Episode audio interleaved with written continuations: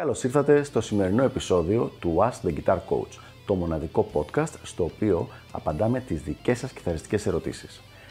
Αν ενδιαφέρεστε να εξελίξετε το παίξιμό σας στο maximum βαθμό, στείλτε μου ένα email στο email ioannis.ioannis.org για να σας ενημερώσω για τα πακέτα εκμάθησης κιθάρας του Elite Guitar Coaching. Πάμε λοιπόν να δούμε τη σημερινή μας ερώτηση.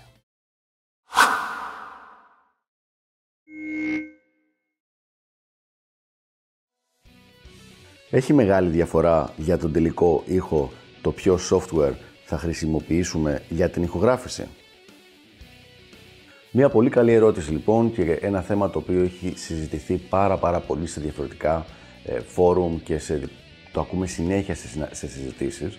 Ο καθένας έχει την άποψή του όπως ακριβώς και για τις κιθάρες που θα πει ότι η μία ακούγεται καλύτερα, η άλλη ακούγεται καλύτερα και πάει λέγοντας. Εδώ λοιπόν θα πω εγώ τη δική μου άποψη, αυτό που έχω δει από τη δική μου εμπειρία, ε, που δεν είναι όπως έχω πει και στο παρελθόν, δεν είμαι επαγγελματίας συγχολήπτης ή κάτι τέτοιο.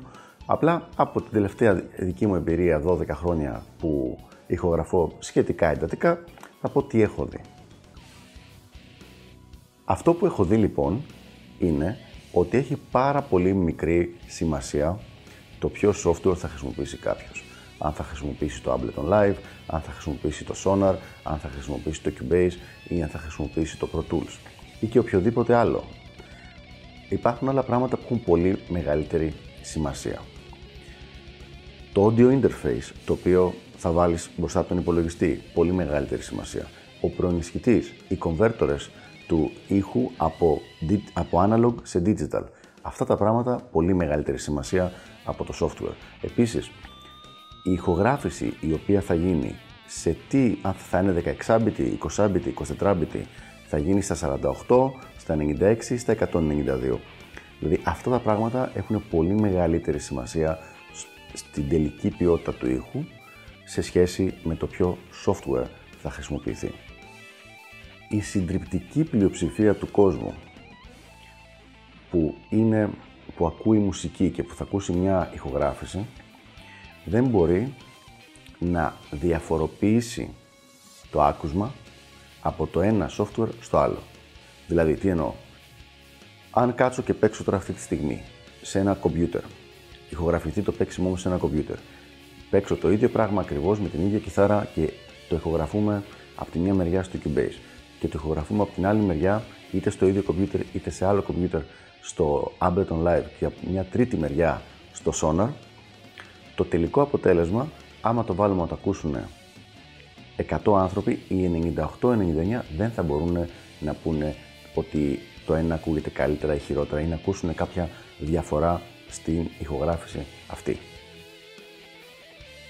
Οπότε λοιπόν, πώς διαλέγουμε ποιο software θα χρησιμοποιήσουμε για την ηχογράφηση; Όχι λόγω της υποτιθέμενης ποιότητας του ήχου, αλλά το διαλέγουμε με άλλους, με άλλους γνώμονες. Δηλαδή, ποιο μας βολεύει πιο πολύ στη δουλειά, ε, ποιο χρησιμοποιούν οι συνεργάτες μας, ποιο το βρίσκουμε εκείνη την εποχή σε μια καλύτερη τιμή, οι δυνατότητες που έχει το συγκεκριμένο software, ποιο μας βολεύει πιο πολύ; Για παράδειγμα, το Sonar πιθανώς να έχει καλύτερες δυνατότητες ε, στο να διαχειρίζεται τις λούπες, ενώ το Cubase να είναι καλύτερο στο MIDI. Αν λοιπόν στο παίξιμό μας και στην ηχογράφησή μας χρησιμοποιούμε πολύ περισσότερο λούπες, τότε ίσως το Sonar να είναι μια καλύτερη επιλογή. Και πάλι το παράδειγμα είναι τυπικό παράδειγμα. Δεν είναι ότι ισχύει και καλά το συγκεκριμένο, ότι είναι καλύτερο το ένα software από το άλλο στο συγκεκριμένο θέμα. Οπότε λοιπόν, αν μιλάμε για ότι όλα τα υπόλοιπα είναι ίδιας ποιότητας, δηλαδή καλώδια, προενισχυτέ, ε, κάρτα ήχου, δεν θα έπρεπε να σα απασχολεί το ποιο software θα χρησιμοποιηθεί.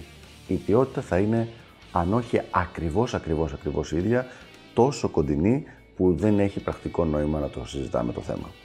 Διαλέγεις λοιπόν όποιο σε βολεύει εσένα. Εγώ χρησιμοποιώ το Cubase απλά και μόνο επειδή με αυτό ξεκίνησα πριν από αρκετά χρόνια και επειδή το χρησιμοποιούν πάρα πολλοί συνεργάτες μου.